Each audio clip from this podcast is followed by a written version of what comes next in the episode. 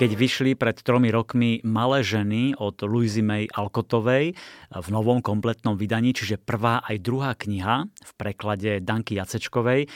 Predpokladalo sa niekoľko tisíc predaných kusov, no za tri roky sa vypredalo všetkých 23 tisíc výtlačkov tejto klasiky z roku 1868. A tak prišlo nové vydanie, ale tento raz sú malé ženy ešte vylepšené o nádhernú oriesku.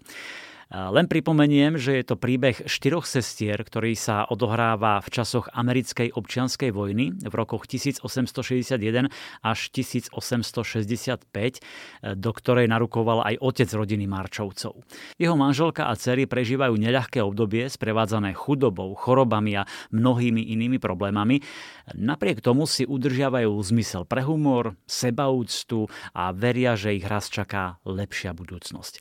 Bezstarostné dievčatá dievčatá, štyri sestry, čiže Mac, Joe, Beth a Amy, sa za krátky čas menia na skutočné malé ženy, schopné čeliť aj ťažkým výzvam s odvahou a odhodlaním.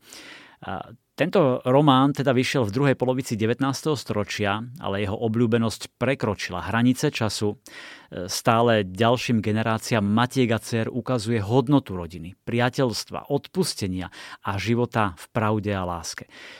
Musím priznať, že mňa úspech tohto nového kompletného vydania prekvapil, ale o to viac sa teším z novej obálky s orieskou, Schválne si ju pozrite v knihkupectve alebo aj na internete, e, sú tam fotky aj úžasná. No a tak som sa spýtal prekladateľky Danky Jacečkovej, v čom je podľa nej taký úspech knihy Malé ženy aj dnes, po vyše 150 rokoch. Mám veľkú radosť, že sa malým ženám v mojom preklade tak darí a že vydavateľstvo IKAR prišlo s novým vydaním, ktoré má krásnu oriesku a takisto sa teším, že pred letom činohra Slovenského národného divadla uviedla premiéru rovnomenného príbehu v režii Mariana Amslera. Uvažovala som nad tým, aký môže byť kľúč k tomu, že je tento príbeh taký obľúbený aj po vyše 150 rokoch od jeho vydania a to napriek tomu, že jazyk je vzhľadom na obdobie, v ktorom kniha vznikla, dosť archaický, dej pomalý a za veľké udalosti sú tu považované veci, nad ktorými by človek v dnešnej rýchlej dobe iba mávol rukou.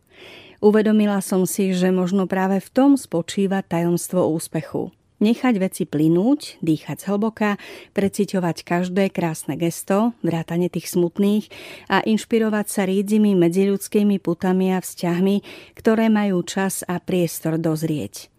Toto je podľa mňa tajomstvo malých žien, ktoré berú do rúk ďalšie a ďalšie generácie nie ako nejaký muzeálny kúsok, ale ako pohľadenie duše a v istom zmysle aj ako školu života.